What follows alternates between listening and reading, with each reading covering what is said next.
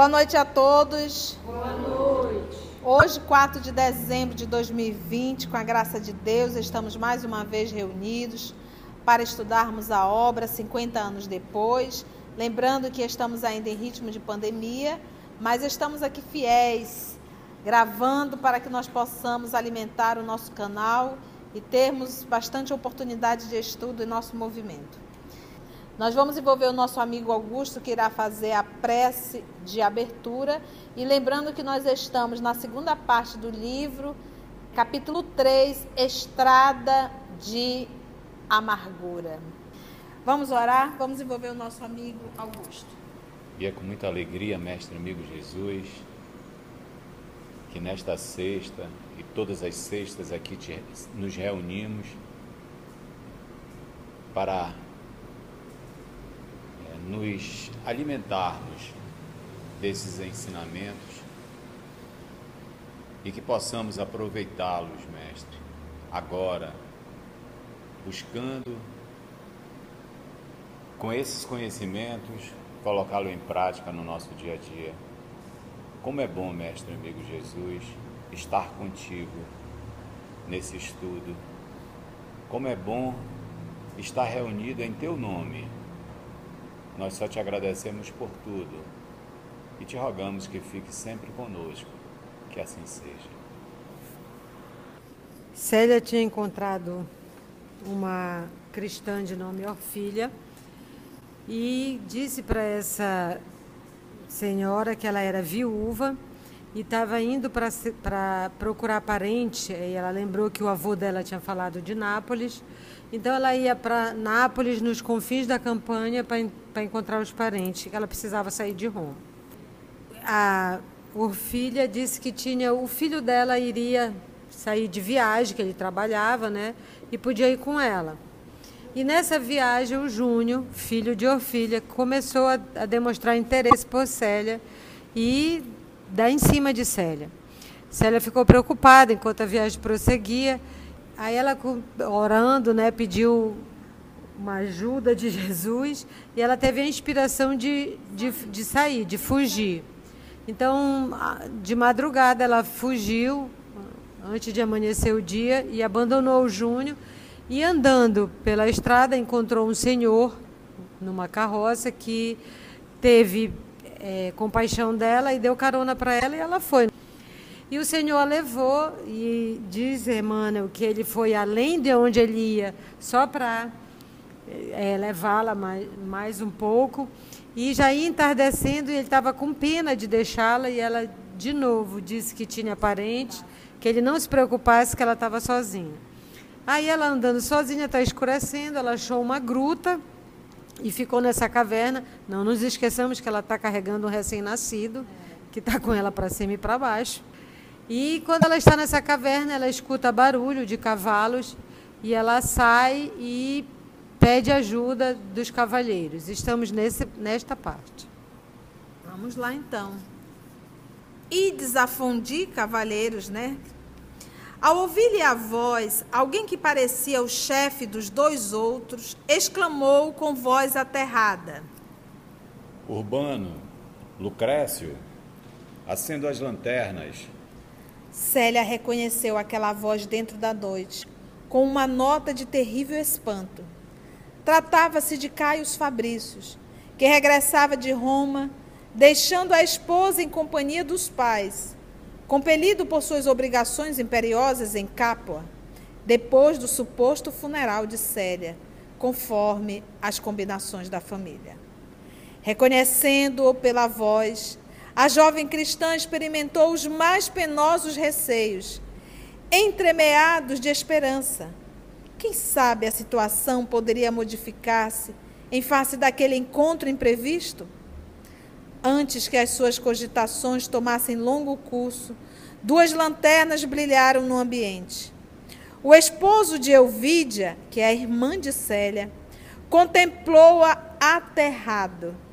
A visão de Célia, sozinha e abandonada, sustentando nos braços a criança que ele supunha seu filho, comoveu-lhe o coração. Todavia, compreendendo a gravidade dos acontecimentos de Roma, De conformidade com as informações dolorosas do sogro, tratou de disfarçar a emoção, imprimindo no rosto a mais fria indiferença.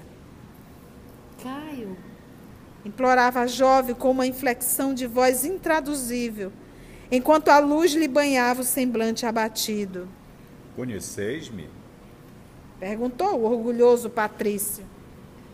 Porventura me desconheces tu? Quem sois?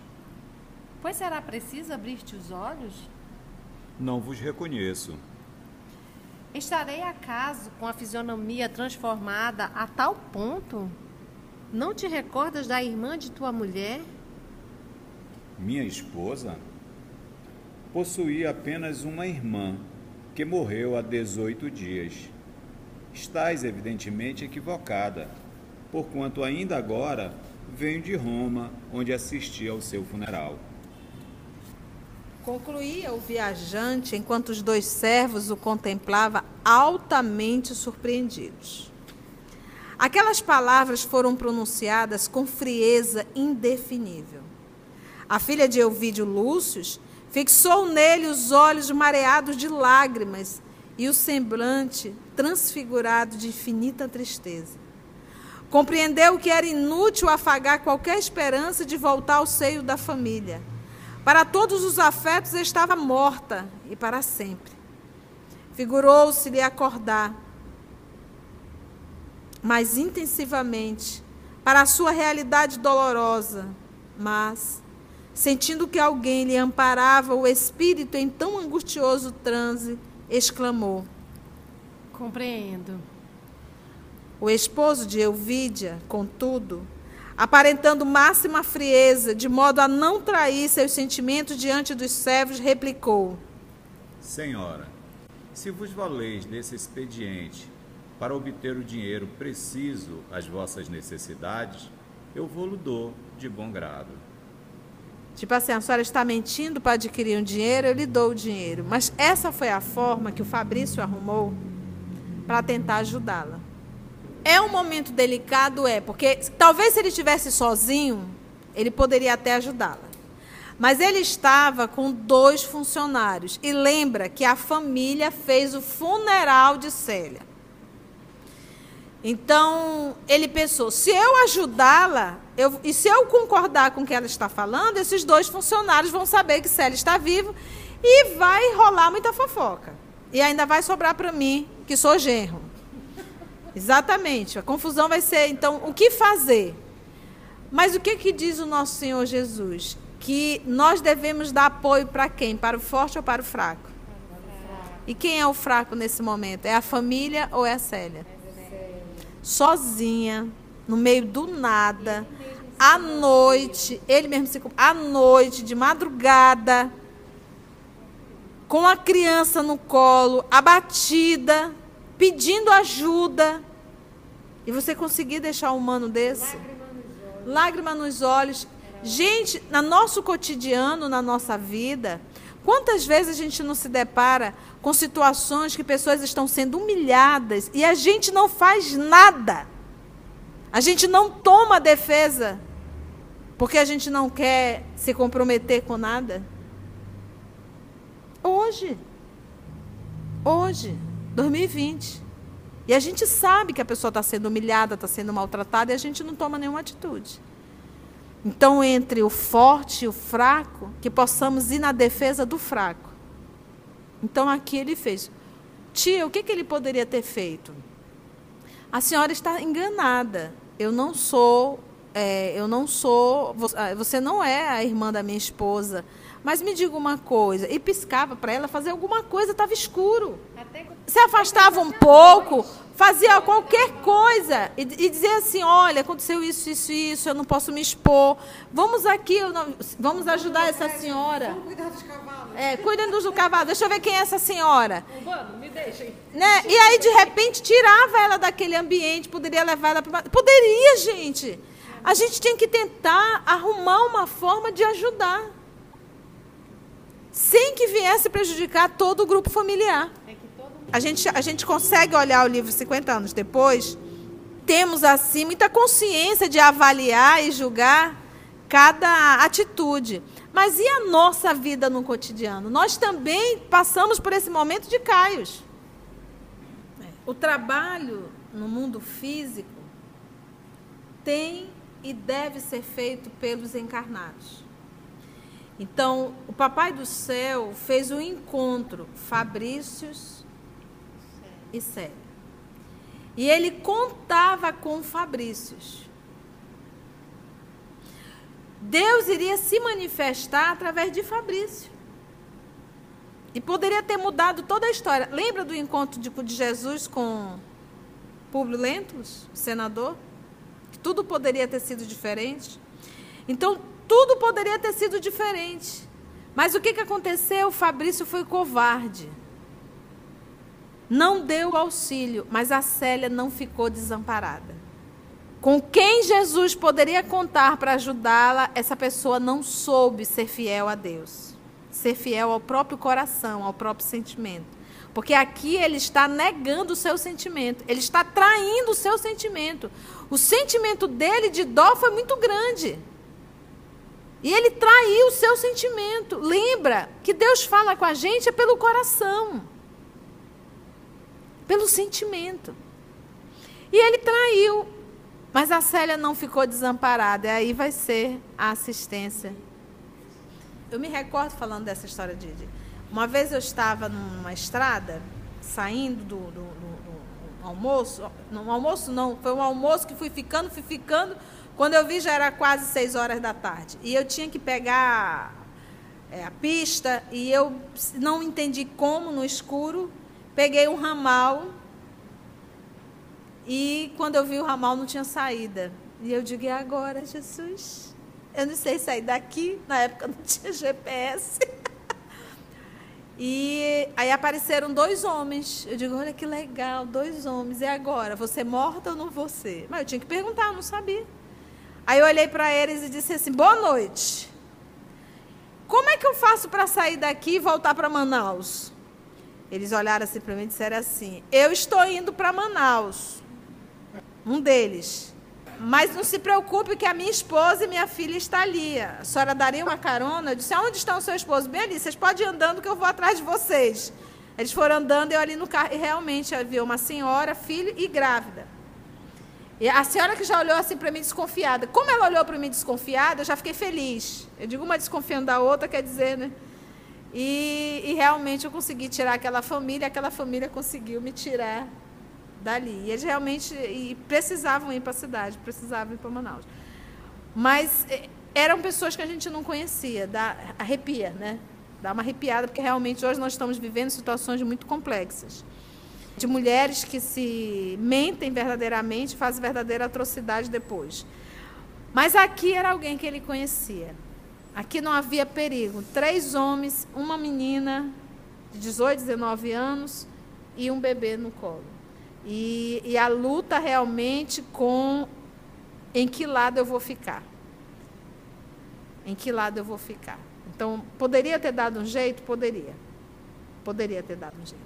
Mas ele não pensou na série, ele pensou nele, na irmã, no sogro, na sogra.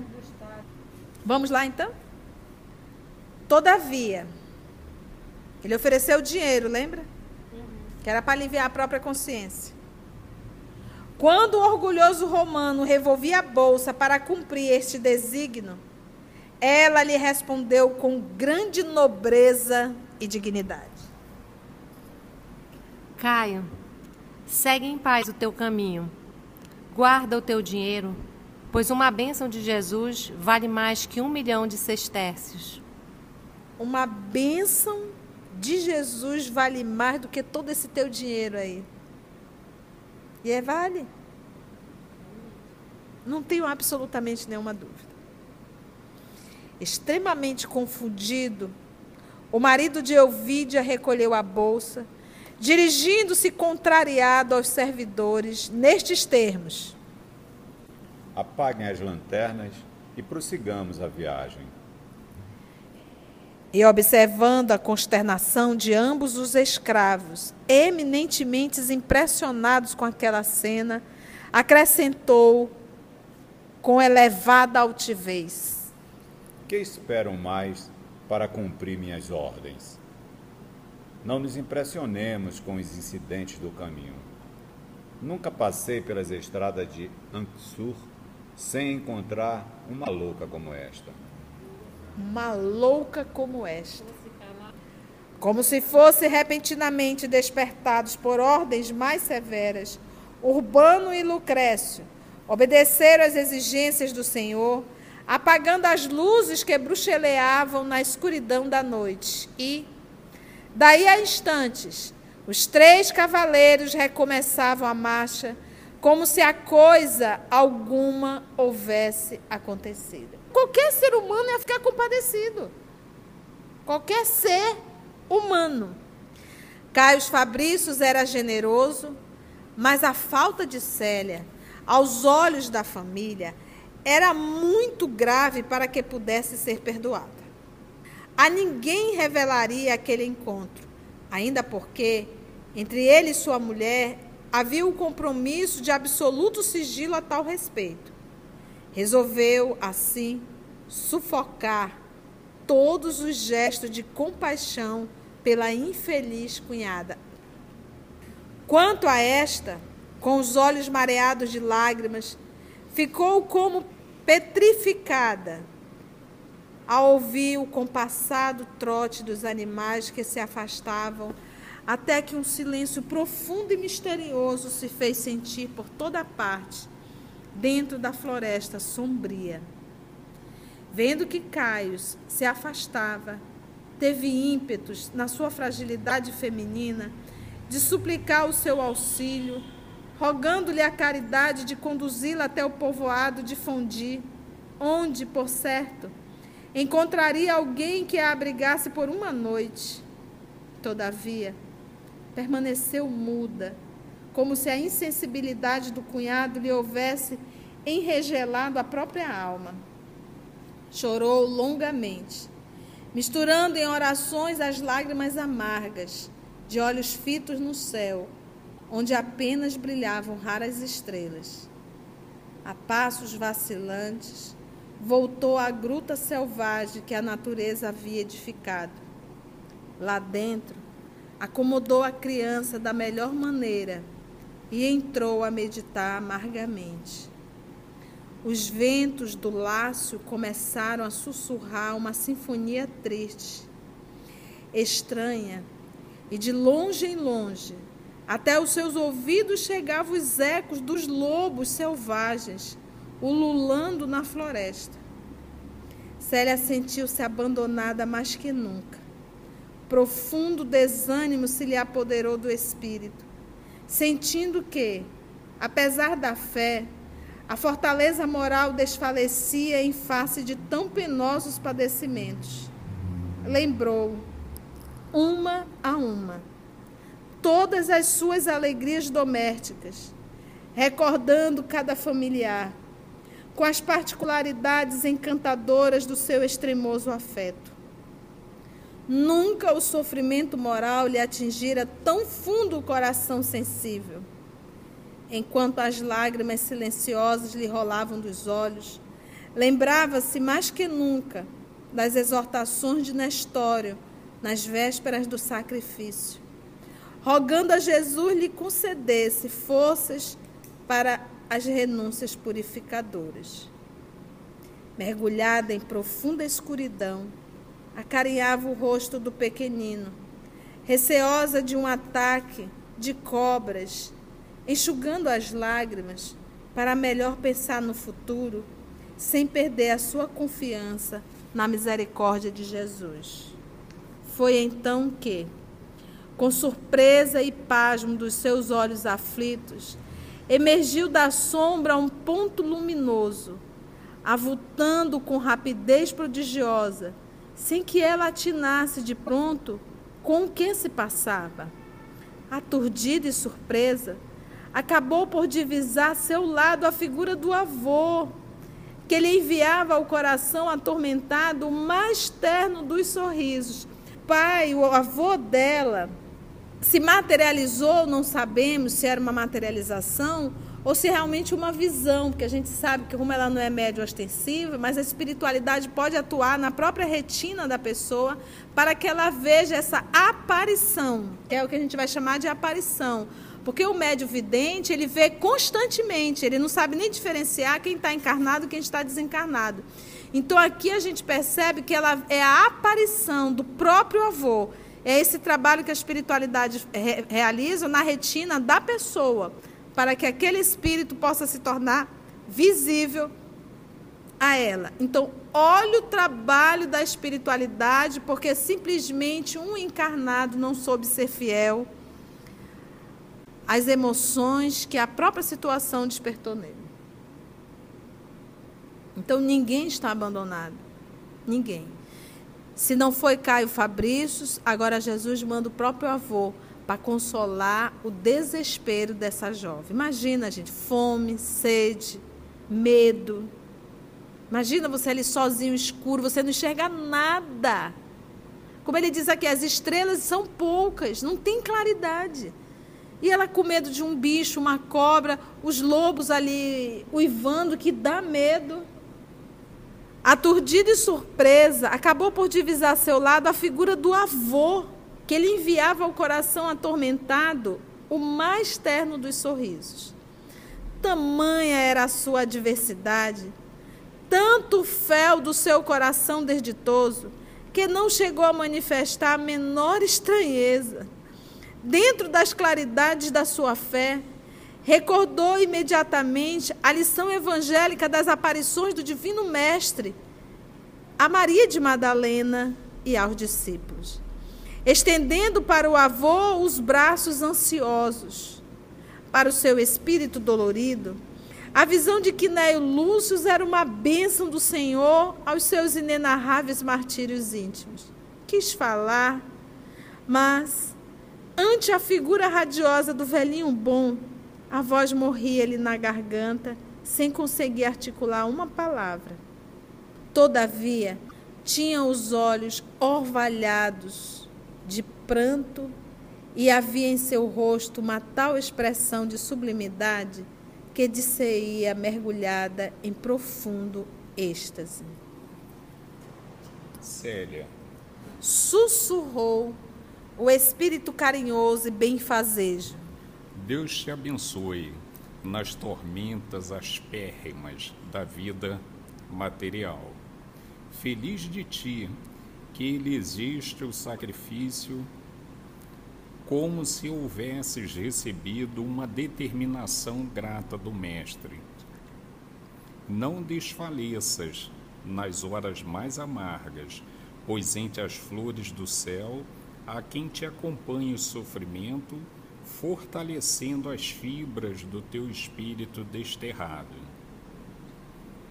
Jamais te suponhas abandonada Porquanto do além nós te estendemos as mãos fraternas. Todas as dores, filhinha, passam como a vertigem dos relâmpagos, ou como os véu da neblina desfeitos ao sol.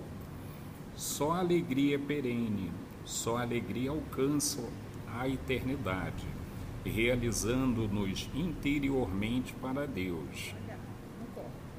Nós compreendemos que todos os sofrimentos são vésperas divinas do júbilo espiritual nos planos da verdadeira vida.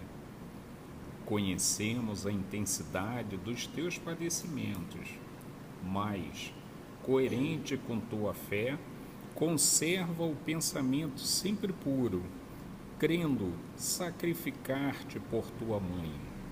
Estás cumprindo uma das mais formosas missões de caridade e de amor aos olhos do Cordeiro.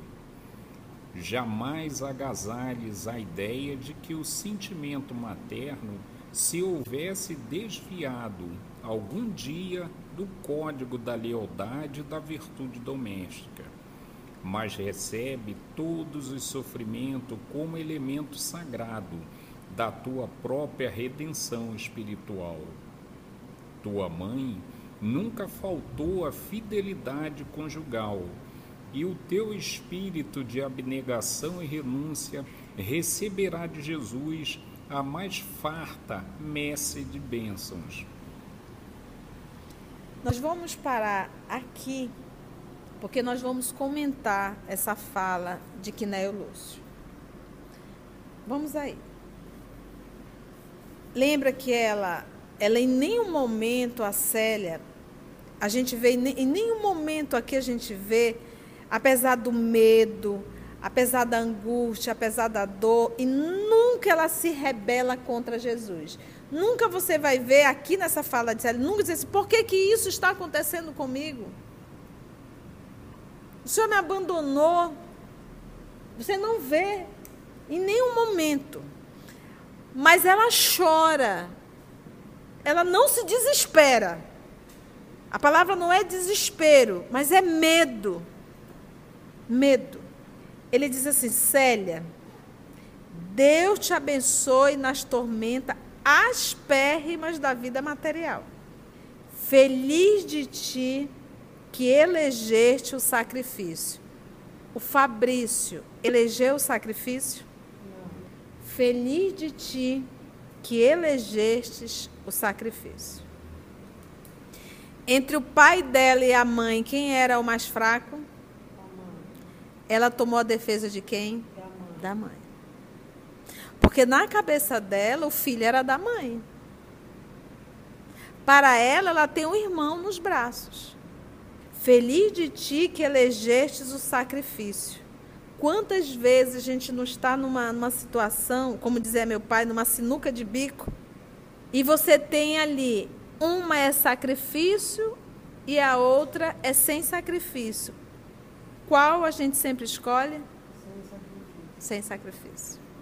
Feliz de ti que elegeste o sacrifício. Como se houvesses recebido uma determinação grata do mestre. Aí eu vou pegar novamente o Fabrício o encontro dele com Célia, numa gruta, à noite, escuro, ela com bebê, foi uma determinação, determinação do Senhor. Ele não podia ter dito não. Tudo era para dizer sim. Determinação. Não é acaso. Que coincidência. Não foi coincidência. E ela foi ao encontro, Caios. Por isso é que ele diz: Feliz de ti que elegeste. Então, aqui nessa fala, ele não está julgando o Fabrício. Mas já deu para entender. Feliz de ti que elegeste o sacrifício, como se houvesses recebido uma determinação grata do Mestre.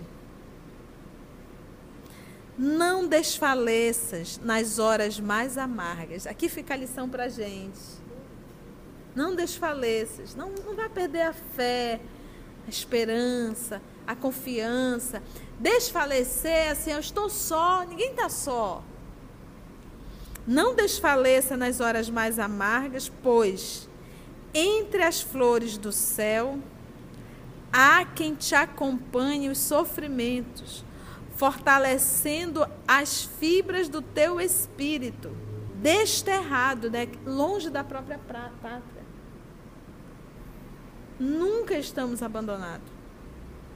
Jamais te suponhas abandonado. Que é o nosso maior desespero quando a gente está numa situação, é a gente dizer, não tem ninguém para me ajudar. Estou sozinha, sou só Estou sozinha. Né? Não, jamais te suponhas abandonada.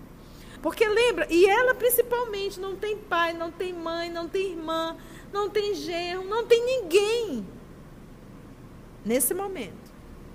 Jamais te suponhas abandonada, porquanto do além nós te estendemos mãos fraternas.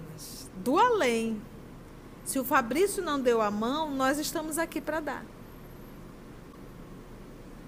Porque imagina, gente, que se de manhã cedo alguém inspirou ela a sair, é porque sabiam que Fabrício também ia sair. E eles iriam fazer o encontro dos dois. Só que aí, no meio disso tudo, existe livre arbítrio. E é uma lei. E que a espiritualidade superior respeita profundamente. Vocês lembram que Jesus advertiu Judas sobre o peso daquela sacola de moedas. Mas ele não impediu a Judas de fazer o que tinha de fazer. Ao ponto de dizer: entre vocês, um irá me trair. Quem, Senhor? E Jesus está levando a mão no prato para pegar um alimento, e Judas também. E ele diz: aquele que divide o prato comigo. E não é assim? Aquele que divide o prato comigo. Todas as dores, filhinhas, passam como a vertigem dos relâmpagos ou como os véus da neblina desfeitos ao sol. Todas as dores, filhinha, passam. Passa. A gente já não passou por algumas dores e passou? Só a alegria é eterna. Só a alegria alcança a eternidade. E essa alegria que ele está falando, porque ele iniciou a frase dizendo assim: Feliz de ti que elegeste o sacrifício. É essa alegria que ele está falando. A alegria eterna é a alegria do sacrifício, é a alegria da paz de consciência. Às vezes, meus irmãos, a gente não quer fazer um sacrifício pelos nossos pais. Porque a gente quer só ser servido, a gente não quer servir. A gente não quer sair da nossa zona de conforto, pseudo conforto. Então, essa alegria que ele está falando, ele está retomando o início da fala dele. Feliz de ti que elegeste o sacrifício, como se houvesses recebido uma determinação grata, grata do Mestre. E aí volta realizando-nos só a alegria é eterna, só a alegria alcança a eternidade. Realizando-nos interiormente para Deus, realizando-nos interiormente para Deus. Aonde está o reino de Deus? Dentro de nós, no nosso coração. Aonde está o templo de Deus? Dentro de nós realizando-nos interiormente para Deus. Vamos pegar Caio Fabrícios. Qual foi o primeiro sentimento? Piedade. Compaixão. Se ele tivesse se sacrificado para receber, para ser dócil a esse sentimento dele que é divino, que é Deus em nós, a compaixão é divino. Era Deus dentro dele. Mas ele, ele fez esse movimento aqui, ó, realizando-nos interiormente para Deus. Ele realizou nele? Realizou para o mundo. Realizando-nos. Eu estou pegando Fabrício porque está bem aqui mesmo. Realizando-nos interiormente para Deus nós compreendemos que todos os sofrimentos são vésperas divinas. Vésperas. Lembra véspera? Antecede.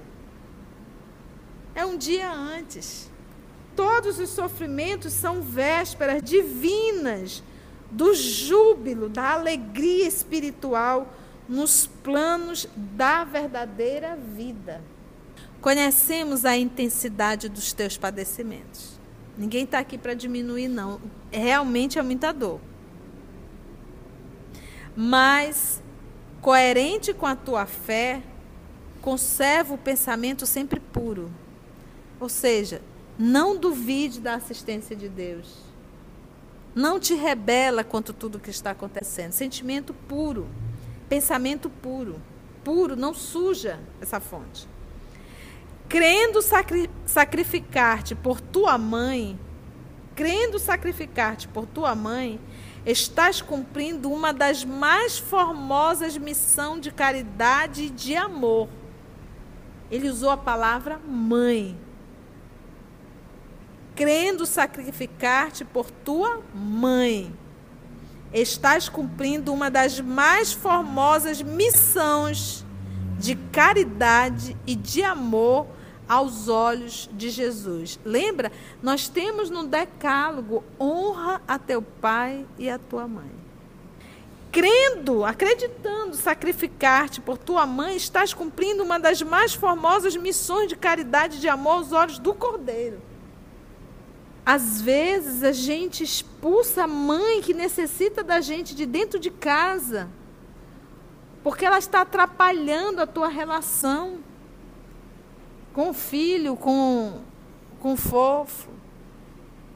Mas naquele momento, a idosa é a tua mãe. E é uma joia muito preciosa. Pai e mãe são joias preciosas. Eu devo a ele e a ela a minha vida. Então, em primeiro lugar está ela. Recentemente, conversando com meus irmãos, tem dois dias que eu preciso que alguém fique com ela, por causa da, da vida profissional. Eles, mas eu tenho que fazer isso, tenho que fazer aquilo. Eu olhei e disse assim: Mamãe tem 70% de obstruções das suas artérias. 80 anos. A qualquer dia ela pode não acordar. Então hoje prioridade é ela.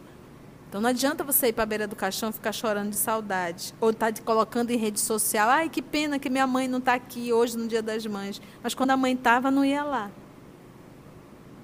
Então olha como ele coloca aqui, que, que me sensibiliza mesmo. É, crendo sacrificar-te por tua mãe, estás cumprindo uma das mais formosas missões de caridade e de amor. Aos olhos de Jesus, aos olhos do Cordeiro. Jamais agasalhes a ideia de que o sentimento materno se houvesse desviado algum dia do código da lealdade e da virtude doméstica. Sua mãe não prevaricou. Não guarda isso não. Mas recebe todos os sofrimentos como elementos sagrados da tua própria redenção espiritual. Tua mãe nunca faltou à fidelidade conjugal e o teu espírito de abnegação e renúncia receberá de Jesus a mais farta messe de bênçãos. Ouvindo aquelas palavras que lhe caíam como bálsamo divino no coração desalentado, a filha de Euvídio deixava que as lágrimas de conforto íntimo lhe rolassem das faces, como se o pranto somente lhe pudesse lavar todas as desventuras ela identificava o avô carinhoso e amigo, ali, a seu lado, como nos dias mais venturosos da sua existência, nimbado de uma luz suave e doce, que Néio Lúcio sorria-lhe com a benevolência de coração que sempre lhe demonstrara, escutando-lhe a revelação da integridade moral da genitora. Célia reconsiderou as ocorrências dolorosas do lar Bastou que esboçasse tais pensamentos, sem exprimi-los verbalmente, para que a respeitável entidade espiritual a esclarecesse nestes termos. Cenas do próximo capítulo. Quantas lições a gente recebe, né? Então vou envolver a minha amiga Aramita para fazer a nossa prece de agradecimento. Graças te damos, Senhor da vida por essa oportunidade bendita. A cada um de nós, muitos são chamados, poucos escolhidos. Não sabemos por que escolhertes a nós estarmos aqui presentes para ouvir essas lições, essas lições, mas te agradecemos o sim que cada um de nós aqui deu. Obrigada por essa obra maravilhosa que Emmanuel e Chico trouxeram até nós. Obrigado por esses exemplos de Célia que nos calam fundo ao coração, que nos emocionam. Ajuda-nos que, além das emoções, podemos copiar um pouco que seja desses exemplos, dessas ações, dessas atitudes de confiança em Ti de não nos esquecermos nunca da oração, em qualquer momento que seja, para ajuda, para orientações, para direcionamentos. Quantas vezes nos esquecemos das orações, Quantas vezes achamos que por nossa força própria que somos capazes de tudo. Então ajuda-nos, Senhor, a ver o exemplo dessa jovem tão nova, vinte e poucos anos, já enfrentando a vida e sempre confiando em Ti. Sempre confiando em Ti, nas Tuas palavras, nos Teus dizeres. Ajuda-nos a estarmos contigo, porque sabemos que Tu estás conosco desde o início dos tempos. Que assim seja.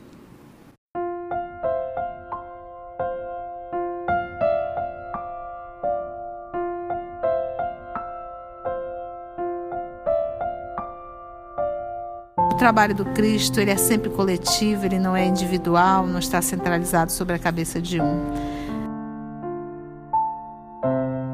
Somos o EOS, esse grupo que Jesus foi construindo ao longo dos anos. E estamos nós aqui estudando e tendo a alegria de poder compartilhar com todos vocês.